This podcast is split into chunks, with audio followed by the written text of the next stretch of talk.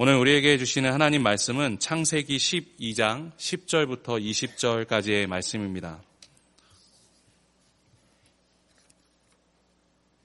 아, 죄송합니다. 한 가지 광고를 빠뜨려서 말씀드리겠습니다. 저희 어, 오늘 주보 간지에 보시면 어, 섬기는 교회 족구 대회 축제라는 간지를 아마 발견하실 수 있으실 겁니다. 어, 저희가 이제 3월 24일부터 5월 첫째 주까지 어, 전체 전체 교인을 대상으로 족구 대회를 진행할 예정입니다.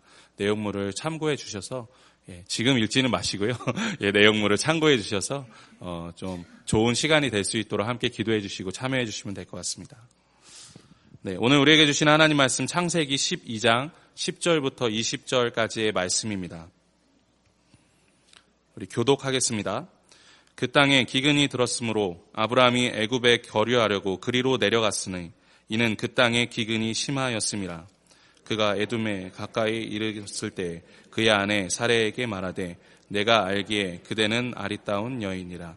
애굽 사람이 그대를 볼 때에 이르기를 이는 그의 아내라 하여 나는 죽이고 그대는 살리리니 원하건대 그대는 나의 누이라 하라.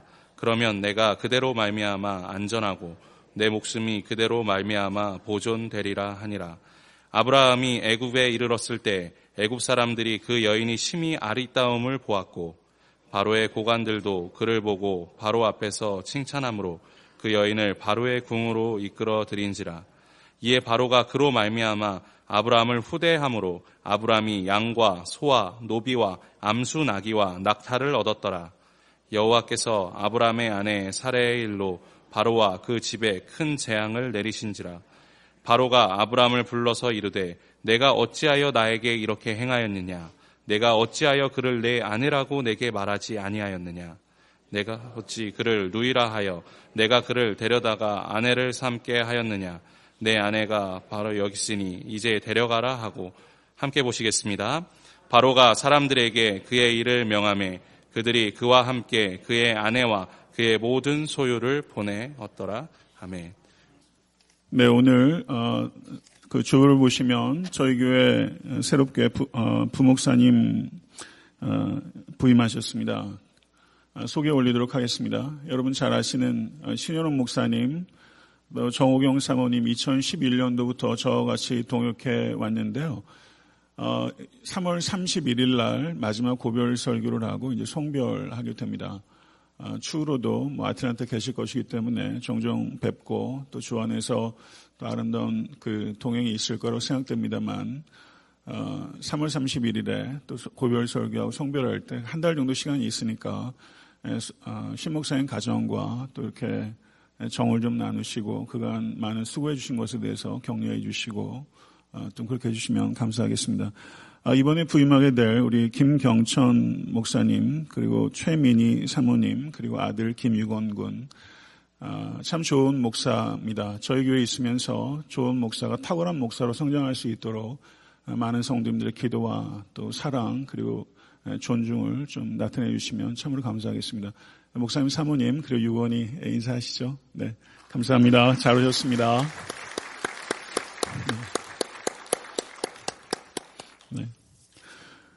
네, 오늘 저희 예배 참석하신 분 소개 올리도록 하겠습니다. 백승원, 이현실 부부 가족이신데 부모님이십니다. 이종경 성도님, 하명숙 성도님, 그리고 동생 내외 강재혁, 이현정 성도님 네분 오셨습니다. 어디 계십니까? 저기 계시네. 예, 잘 오셨습니다. 반갑습니다. 네. 네, 우리 잠깐 오늘 방문해 주신 성도님과 또 김경수 목사님 가정 위해서 기도하도록 하겠습니다. 예, 존귀하신 아버지 하나님, 아, 이종경 한명숙 성도님, 강재혁 이현정 성도님 내에 방문하여 하나님께 예배 드릴 수 있도록 은총 허락하여 주시니 감사합니다. 아버지 하나님 이 방문 가운데 하나님의 섭리와 또 계획과 한량없는 은총을 부어주시기 원하며 가족들 간의 만남을 통해서 서로 격려하고 또 위로하고 도전하며 은혜 가운데 풍성한 시간 될 수 있도록 인도하여 주시옵소서 하늘 문을 열어 주시사 하나님의 뜻을 나타내시며 그 뜻대로 순종할 수 있도록 성령을 부어 주시고 하나님의 거룩하신 이름의 영광 위에서 살아가실 수 있도록 늘 동행하시고 역사해 주시옵소서. 존귀하신 아버지 하나님, 우리 교회를 사랑하여 주시사 신영 목사님 네 분을 보내주시고 지난 8년 동안 몸된 교회를 위해서 아버지 하나님 기도하며 또 헌신하여 모든 면에 큰 부흥과 열매를 맺게 하시니 진실로 감사합니다. 이와 같은 동역자를 보내주시니 진실로 감사하며 이제 또 석별해야 될 시간이 되었사오니 남은 기간 동안 특별히 목사님 내와 가정을 안위하여 주시고 주 안에서 강건케 도와주시며 저들의 길을 주님께서 인도하여 주실 줄로 믿습니다.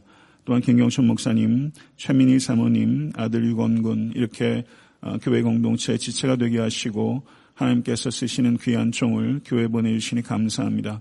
아버지 하나님 좋은 목사 될 수 있도록 주 역사해 주시옵시고 말씀과 성령에 사로잡히고 하나님의 영광을 위해서 끝까지 좁은 길을 걸어가는 아름다운 가정 될 수 있도록 인도하여 주시옵소서. 이제 부족한 종 말씀을 대언고자 하오니 깨끗하고 강력한 하나님의 말씀의 통로가 될 수 있도록 도와주시고 우리 모두에게 목마른 사슴과 같은 진리에 대한 갈급함을 주시고 성령으로 충만해지는 이 시간 될 수 있도록 인도하여 주시옵소서 예수 그리스도 이름으로 간절히 기도드렸사옵나이다. 아멘. 할렐루야. 네, 우리 전호자분 둘러보시면서 네, 은혜 안에 충만하시길 바랍니다. 좀 그렇게 인사하시죠. 은혜 안에 충만하시길 바랍니다. 네. 네.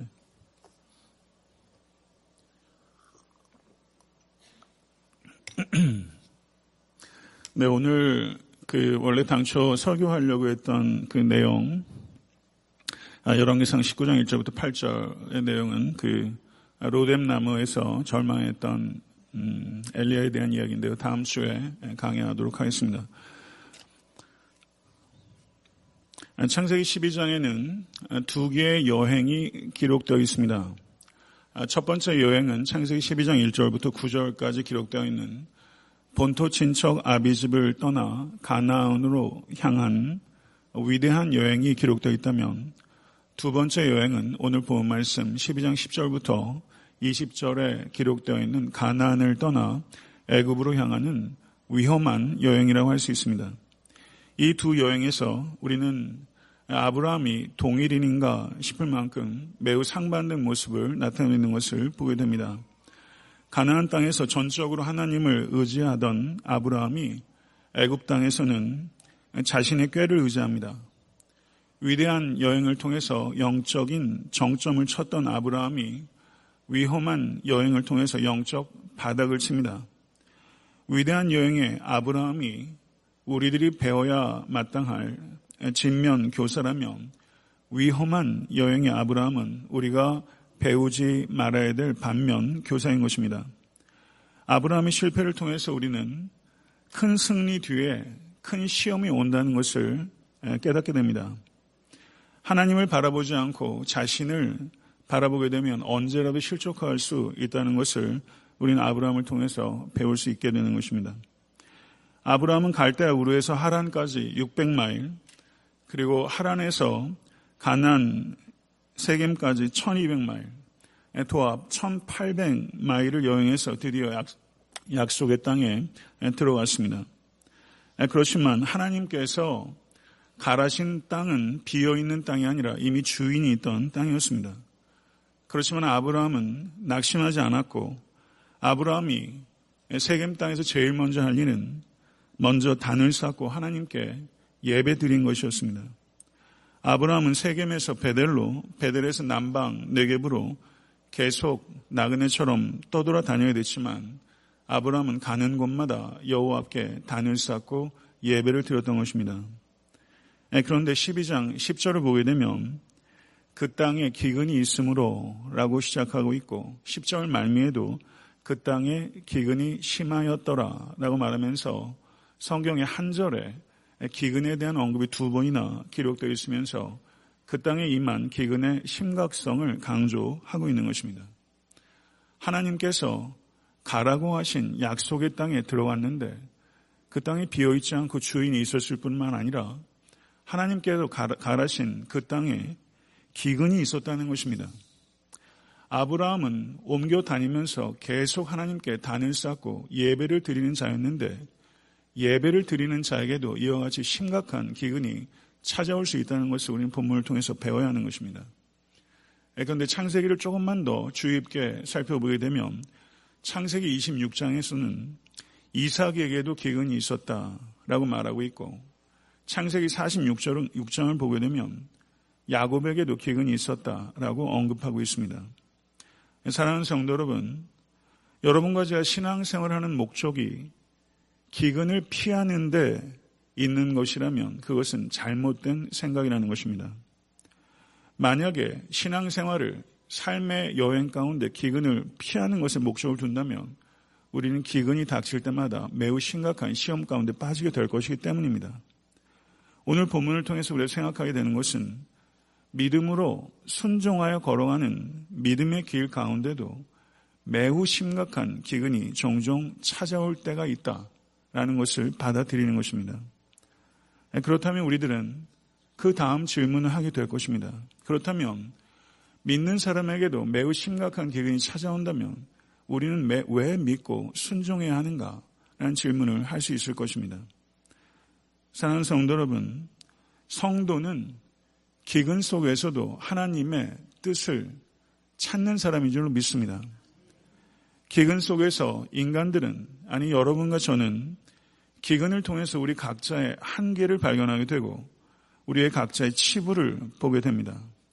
그러면서 조금씩 기근 가운데서 자신이 아니라 나는 전적으로 의지할 수 없는 존재라는 것을 기근을 통해서 깨닫고 하나님만을 의지하는 인격과 신앙으로 기근 가운데서 우리는 씻겨지게 되는 줄로 믿습니다.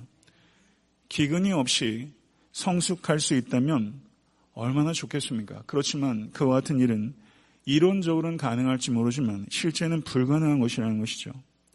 성도 여러분, 우리는 하나님의 자녀입니다. 하나님께서 하나님의 자녀에게 약속하신 것은 기근으로부터의 면제가 아니라 기근 가운데서도 승리할 수 있는 약속인 줄 믿습니다. 기근 가운데서 기도하는 사람이 있고 풍년 가운데서도 기도를 잃어버리는 사람이 있습니다. 누가 복된 사람입니까? 기근 가운데서도 기도를, 기도를 붙잡는 사람이 성도요, 복된 사람인 줄로 믿습니다. 기근 가운데서 기도를 붙잡게 되면 반드시 승리하게 될 것입니다. 그리고 그 일들을 통해서 우리는 정금과 같이 될 것입니다. 이것을 믿기 때문에 우리는 기근 가운데서도 즐거워할 수 있게 되는 것입니다. 아멘. 성도 여러분, 하나님께서 아브라함을 복의 근원이 되게 해주신다고 약속하셨습니다. 그리고 1800마일을 가서 가나안 땅에 도착했는데 현실은 전혀 달랐습니다. 복은 고사하고 생존 자체가 위협받는 상황 가운데 도달하게 된 것이죠. 그래서 아브라함은 기근을 피해서 애굽에 우거하려고 내려갔습니다. 근데 본문을 자세히 살펴보면 아브라함이 애굽에 내려간 것이 하나님의 뜻이었는지 아니면 아브라함 개인의 뜻이었는지 본문에는 정확하게 언급되어 있지 않습니다. 근데 창세기 26장 2절을 보게 되면 이렇게 말씀합니다. 같이 한번 읽겠습니다. 여호와께서 이삭에게 나타나 이르시되 애굽으로 내려가지 말고 내가 내게 지시하는 땅에 가라. 그런데 반면에 46장 3절은 이렇게 말합니다. 한번 같이 한번 읽어보도록 하겠습니다. 하나님이 이르시되 나는 하나님이라 내 아버지 하나님이니 애굽으로 내려가기를 두려워하지 말라. 내가 거기서 너로 큰 민족을 이루게 하리라. 이렇게 말씀하셨어요. 이삭에게도 기근이 있었고 야곱에게도 기근이 있었습니다. 그런데 이삭에게 기근이 닥쳤을 때는 하나님께서 애굽으로 내려가지 말라라고 하셨는데 야곱에게 기근이 닥쳤을 때는 하나님께서 야곱에게 애굽으로 내려가는 것을 두려워하지 말라라고 말씀하셨다는 것입니다. 그렇다면 오늘 본문에서 기근이 닥쳤을 때 아브라함이 애굽에 내려가는 것이 하나님의 뜻인지 자신의 뜻인지 분명하지 않지만 정황적으로 볼 때 이 상황에서 아브라함이 애굽에 내려가는 것은 하나님의 뜻이 아니었습니다. 우리가 이와 같이 기근을 경험한 아브라함과 이삭과 애굽을 통해서 야곱을 통해서 결론 내릴 수 있는 것은 정말 중요한 것은 기근의 애굽에 가고 안 가고 하는 것이 아니라 하나님께서 애굽에 가라고 하셨는가 가지 말라고 하셨는가 하는 것이라는 것이죠. 이것을 우리는 깊이 유념해야 될줄 믿습니다. 고대 사회에서는 강우량 변동이 심했고 그리고 현대와 같은 관계 시설이 없었기 때문에 식량난 심각할 수밖에 없었습니다. 그렇지만 나일강 유역은, 유역은 풍부한 수자원으로 많은 식량을 생산할 수 있었기 때문에 기근이 닥쳤을 때 굶주린 외국인들이 출현할 때가 많이 있었던 것입니다.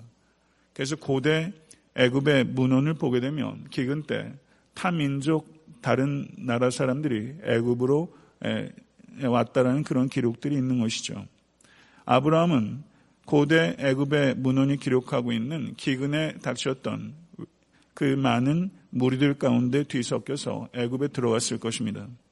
성도 여러분, 상식을 따라 살면 그리스도인들이 무리 속에 뒤섞이게 되는 것입니다. 아브라함도 애굽의 비옥한 땅에 대한 소식을 들어서 잘 알고 있었을 것입니다. 그리고 아브라함은 많은 식솔들을 거느리고 그들에 대한 큰 책임감을 가지고 있었을 것입니다. 일단 우선 살고 보자 하는 생각에서 자유롭지 않았을 것입니다. 자신과 가솔들이 다 죽게 되면 하나님으로부터 받은 언약이 다 무슨 소용이겠습니까? 그래서 아브라함은 급한 마음에 기근 가운데 기도하지 않고 상식에 의존해서 애굽으로 내려가는 결정을 하게 된 것입니다. 성도 여러분, 이민 생활 분주하고 위태로울 때가 얼마나 많이 있습니까? 이민 생활 가운데 우리가 우선 살고 보자 이런 생각 들 때 많이 있습니다. 그러나 성도 여러분, 우리는 그리스도인으로서 우선 살고 보자 하는 생각으로 사는 존재가 아닌 줄로 믿습니다. 우리는 우선 살고 보는 존재가 아니라 우선 하나님의 뜻을 찾고 구하는 존재로 살아가는 것입니다. 그래서 예수님께서는 먼저 그 나라와 그 의를 구하라 라고 말씀하셨습니다. 그리하면 먹을 것도 마실 것도 입을 것도 하나님께서 주신다고 약속하셨습니다. 이 약속을 경험하신 여러분과 제가 될수 간절히 축원합니다. 광야에서 예수님께서 40일 동안 금식하셨을 때 사탄의 첫 번째 시험은 돌을 떡이 되게 하는 것이었습니다. 40일 동안 금식하여 금지었으니 우선 먹고 보자는 것입니다.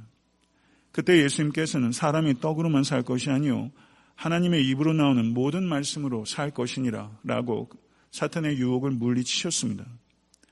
예수님께서는 마가복음 6장에서 오병이어의 기적으로 성인 남자만 5천 명을 먹이셨습니다. 그때 오병 이어로 5천 명을 먹이셨는데 예수님께서는 정작 자기 자신을 위해서는 돌 하나도 떡으로 만들기를 거절하신 것입니다. 이 사건을 통해서 여러분과 제가 깊이 생각해야 되는 것은 떡이 전혀 중요하지 않다는 뜻이 아니라 떡보다 중요한 것은 항상 하나님의 뜻이라는 것입니다. 기독교는 떡을 무시하는 존재가 아니라 떡보다 하나님의 뜻이 우선한다는 것을 강조하는 진리인 것입니다. 그러므로 여러분과 제가 오늘 결단해야 되는 것은 앞으로 삶의 형편이 어떠하든지 우선 살고 보자라는 생각에 저항하겠다는 결단인 것입니다. 상식을 무시해서는 안 되지만 상식을 따라 살 때 우리는 하나님의 풍요를 경험할 수 없게 될 것입니다. 상식적인 판단이 하나님의 뜻을 방해할 수 있다는 것을 경계하십시오. 그리스도인들은 합리적이어야 합니다. 그렇지만 합리성을 뛰어넘을 수 있어야 되는 존재라는 것을 기억하시는 여러분과 제가 될 수 있게 되기를 간절히 축원합니다. 하나님의 인도하심이 아니라 인간적인 판단에 따라 애굽에 들어간 아브라함은 애굽이 점점 가까워지자 저에게 여러 가지 염려가 생기기 시작했습니다. 기근으로부터 위험은 피하게 될 것이지만 애굽 사람이 자신의 아내의 아리따움을 보고 아브라함을 죽이고 사례를 취할 것이라는 걱정이 생긴 것입니다. 그래서 아브라함이 사례에게 말합니다. 13절을 보게 되면 원컨대 그대는 나의 누이라 하라. 그리하면 내가 그대로 인하여 안전하고 내 목숨이 그대로 인하여 보존하겠노라. 이렇게 말했습니다. 귀가 의심스러울 정도로 아브라함은 비겁하고 자기중심적인 꾀를 생각해낸 것입니다. 창세기 20장 12절을 보게 되면 사례가 아브라함의 이복 누이였다는 것을 알 수 있습니다. 그러므로 여기에서 사례에게 자신의 누이라고 이야기하라는 것은 전적인 거짓말은 아닌 것입니다. 반쪽짜리 진리, 반쪽짜리 거짓말인 것입니다. 이것을 자기 합리화라고 하는 것입니다. 인간은 합리적 존재가 아니라 자기 합리화를 하는 존재입니다. 반은 맞는 말이다 라고 자기 합리화하지 마실 수 있길 간절히 바랍니다. 완전히 새빨간 거짓말보다 더 위험한 것이 진리를 반쯤 가지고 있는 거짓말, 이것이 더 위험하다는 것을 생각하시고 정직에 힘쓰신 여러분과 제가 될 수 있길 간절히 축원합니다. 아브라함이 자신의 아내 사례가 간음죄를 저지르도록 저와 교사할 정도로 아브라함이 악하고 냉혹한 사람이었다고 생각하지 않습니다. 그렇다면 아브라함은 왜 이렇게 했을까요? 그것은 고대 근동의 문화를 우리가 조금 이해해 볼 필요가 있습니다. 고대 근동에서는 오빠가 누이의 결혼에 일정 정도 영향을 행사할 수 있었다고 합니다. 아브라함은 혹 애굽에서 이 사례를 향한 구원자가 나타나게 되면 결혼의 약속은 하되 오빠로서 그 결혼이 실제 실행되지는 않도록 구원자를 물리칠 수 있는 방법을 찾으려고 했던 것으로 보입니다. 성도 여러분, 믿음으로 결단하고 살지 않으면 이와 같이 갈수록 궁색한 방법을 찾을 수밖에 없다는 것입니다. 그렇지만 오늘 본문을 보게 되면 상황은 아브라함이 의도했던 것처럼 흘러가지 않았습니다. 어느 애굽 사람이 아니라 바로가 사례를 취하여 바로의 궁으로 사례를 데려가 버린 것입니다. 그리고 바로는 사례를 데려간 것에 대해서 아브라함에게 후대하여 양과 소와 노비와 암수 나귀와 약대를 주었습니다. 아브라함은 말씀을 쫓아 갈대 우를 떠나서 1800마일이 떨어진 가나안 땅에 들어갔습니다. 그렇지만 결국은 자기 아내까지 팔아먹는 파렴치한 인생으로 전락하게 된 것입니다. 이와 같은 아브라함의 모습을 통해서 우리가 믿음으로 살면 담대할 수 있지만 인간적인 방법으로 살게 되면 두려움에 사로잡히게 된다는 사실입니다. 하나님을 의지하지 않으면 자신을 의지하게 될 것이고 하나님을 두려워하지 않으면 사람들을 두려워하게 되는 것입니다. 한 번 발을 잘못 내딛게 되면 걷잡을 수 없는 문제들이 연이어 올 수 있다는 것을 기억하시고 믿음으로 담대하게 결단하고 살아가신 여러분과 제가 될 수 있게 간절히 축원합니다. 바로가 사례를 데리고 왔을 때 아브라함이 마음이 어땠을까요? 저의 마음은 진실로 애통하고 후회 막급이었을 것입니다.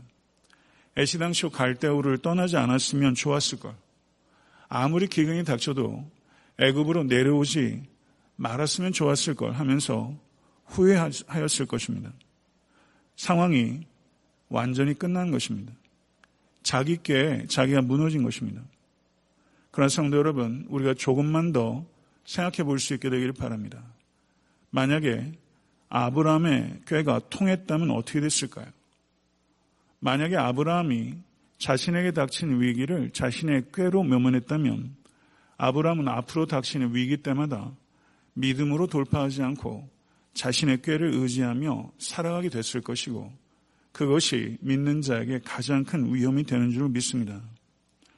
꾀가 아니라 믿음으로 사는 성도와 되실 수 있게 되기를 간절히 축원합니다. 내 꾀대로 안 되는 것, 내 계획대로 안 되는 것, 내 계산대로 안 되는 것, 위기인 것 같지만 사실상은 복이라는 것을 진실로 받아들이실 수 있게 간절히 축원합니다. 본문을 보게 되면 아브라함의 계획이 완전히 물거품이 된 순간 하나님께서 일하시기 시작했다는 것을 알 수 있습니다. 하나님께서는 바로의 집에 큰 재앙을 내리셨습니다. 여기서 재앙이라고 번역된 단어가 구약 성경 여러 곳에서 매우 심각한 피부병을 언급할 때 사용되는 단어입니다. 바로는 18절과 19절을 보게 되면 아브라함을 불러서 이렇게 말합니다. 내가 어찌하여 나를 이렇게 대접하였느냐? 내가 어찌하여 그를 내 아내라고 내게 고하지 아니하였느냐? 내가 어찌 그를 누이라 하여 나로 그를 취하여 아내를 삼게 하였느냐? 라고 말하면서 이 바로가 세 번이나 어찌하여 어찌하여 어찌하여 하며 아브라함에게 원망과 분노를 나타낸 것입니다. 바로가 이와 같이 아브라함을 호되게 꾸짖고 몰아세울 때 아브라함은 한마디도 대꾸하지 못했습니다. 아브라함은 자신이 잘못한 것을 인정한 것입니다. 요즘 교회와 성도가 세상으로부터 이와 같은 질책을 받을 때가 많이 있습니다. 세상을 꾸짖어야 할 교회가 거꾸로 세상으로부터 어찌하여 라고 책망을 듣고 있는 그런 시대인 것입니다. 세상을 변화라고 해야 될 교회가 세상으로부터 교회가 변해야 된다는 요구를 받고 있는 것입니다. 사랑하는 성도 여러분, 이 자리에 계신 모든 성도와 에트란타 섬기는 교회, 그리고 에트란타에 있는 많은 교회들이 세상을 꾸짖을 수 있는 거룩한 공교회가 될 수 있게 되기를 간절히 소원합니다. 교회의 영향력은 세상을 향하여 우리를 본받으라 라고 말할 수 있을 때 교회의 영향력이 회복되는 것이기 때문입니다. 아브라함이 잘못한 것을 왜 하나님께서는 바로에게 벌을 내리셨을까요? 바로에게는 아무 잘못이 없습니까? 바로에게 있는 잘못은 바로 무지의 죄인 것입니다. 에베소서 4장 18절을 보게 되면 저희 총명이 어두워지고 저희 가운데 있는 무지함과 저의 마음이 굳어짐으로 말미암아 하나님의 생명에서 떠나 있도다 라고 말씀합니다. 무지는 마음의 굳어짐의 결과라는 것입니다. 그렇기 때문에 우리가 흔히 말하는 것처럼 모르기 때문에 죄가 아니다. 법정에서 흔히들 그렇게 얘기하죠. 몰랐다 라고 말하는 것입니다. 그러나 성경은 모르는 것, 무지도 마음의 굳어짐의 결과로서 죄라고 이야기하고 있는 것입니다. 몰랐다고 하는 것이 내 행위를 정당하게 하는 충분한 근거가 되지 않는다는 것입니다. 저는 이 자리에 계신 모든 권속들이 죄에 대해서 더욱더 민감해질 수 있게 간절히 축원합니다. 죄에 대해서 민감해지는 것이 영성의 본질이기 때문입니다. 하나님께서 바로를 치신 것은 아브라함에게 하나님께서 바로보다 크신 하나님이시라는 것을 나타내기 위한 것입니다. 이 땅에 있는 어떤 왕보다 하늘에 계신 하나님께서 크신 왕이심을 진실로 믿으시고 선포하시고 경험하시는 모든 권속되실 수 있게 되기 간절히 축원합니다. 오늘 본문을 보게 되면 아브라함이 애굽에 얼마나 있었는지 나타나지 않습니다. 우리가 하나 더 질문을 하게 되면 왜 하나님께서는 처음부터 아브라함이 애굽으로 내려갈 때 막지 않으셨을까요? 아브라함은 애굽의 치욕으로부터 내 문제를 진실로 해결하실 수 있는 분은 내가 아니라 오직 하나님 뿐이시라는 것을 값을 치르고 배워야 될 필요가 있었기 때문입니다. 말로 배울 수 있을 때가 있고 실제 쓴 체험을 통해서 배울 때가 있는 것이죠. 인간은 그리고 여러분과 저는 약하고 악한 존재인 것입니다. 아브라함이 하란을 떠나 가나안 땅에 도착한 것은 그의 신앙 여정의 완성이 아니라 아브라함 신앙 여정의 시작이었던 것입니다. 그리스도인의 중생은 그리스도인으로서의 삶의 시작인 것입니다. 성도 여러분, 이 자리에 있는 우리들은 거룩해서 구원받은 것이 아니라 거룩해지라고 하나님께서 우리를 구원하신 줄로 믿습니다. 신앙의 길은 먼 길입니다. 그리고 좁은 길입니다. 하루아침에 거룩해지지 않습니다. 빌립보서 1장 6절을 보게 되면 너희 속에 착한 일을 시작하시니가 그리스도 예수의 날까지 이루실 줄을 우리가 확신하노라 라고 말씀합니다. 우리를 의롭다 하신 하나님께서는 우리를 성화시키고 계시며 또한 우리를 마지막 날에 영화시키실 줄로 믿습니다. 믿으십니까? 이 확신을 가지실 수 간절히 축원합니다. 바로는 아브라함을 무사히 보내주었을 뿐만 아니라 본문을 보게 되면 소유조차 가지고 떠나게 하였습니다. 이 바로가 그렇게 한 이유는 아브라함이 이뻐서가 아니라 아브라함 뒤에 있는 하나님을 이 바로가 두려워했기 때문입니다. 아브라함이 잘한 것이 하나도 없습니다. 그런데도 불구하고 하나님께서는 이 아브라함이 애굽에서 나올 때 많은 소유를 가지고 떠날 수 있도록 하셨습니다. 창세기 13장 1절과 2절을 보게 되면 아브라함이 애굽에서 나올새 그와 그 아내와 모든 소유며 롯도 함께하여 남방으로 올라가니 아브라함의 육축과 은금이 풍부하였더라 라고 말씀합니다. 기근이 심하였었는데 아브라함에게 오히려 은금이 풍부하게 된 것입니다. 하나님께서 아브라함에게 축복을 부어주신 것입니다. 아브라함의 행위가 훌륭했기 때문이 아닙니다. 이것은 전적인 하나님의 은혜 때문인 것입니다. 오늘 본문에 아브라함이 애굽에 내려갔다가 다시 나온 이야기는 이스라엘의 역사 가운데 두 가지 중요한 구원사의 사건들을 예시하는 중요한 의미가 있는 것입니다. 하나는 야곱 일족의 애굽으로의 이주와 노예살이와 출애굽 사건을 예시합니다. 그리고 또 하나는 두 번째 출애굽 사건으로서 이스라엘 백성이 바벨론으로 끌려갔다가 다시 팔레스타인으로 되돌아올 때 이 사건, 이 두 사건을 오늘 창세기 12장 10절부터 20절의 사건은 예시하는 것입니다. 아브라함이 애굽에서 나올 때 많은 소유를 얻어서 나온 것처럼 출애굽기 3장 21절에서 22절은 이스라엘 백성이 출애굽할 때도 애굽 사람으로부터 온갖 폐물과 물품을 취하여 나왔습니다. 그리고 바벨론에서 이스라엘 백성이 돌아올 때도 에스라 1장 6절을 보게 되면 은그릇과 황금과 짐승과 보물과 예물을 가지고 나왔다고 언급하고 있는 것입니다. 성도 여러분, 말씀을 맺겠습니다.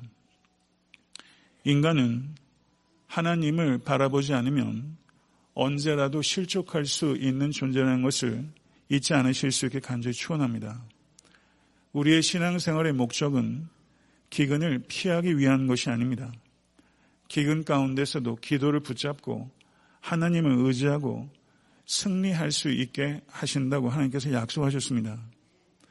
우리는 우선 살고 보자라는 생각으로 사는 존재가 아니라 항상 하나님의 뜻을 최우선적으로 생각하며 살아야 하는 존재인 줄 믿습니다.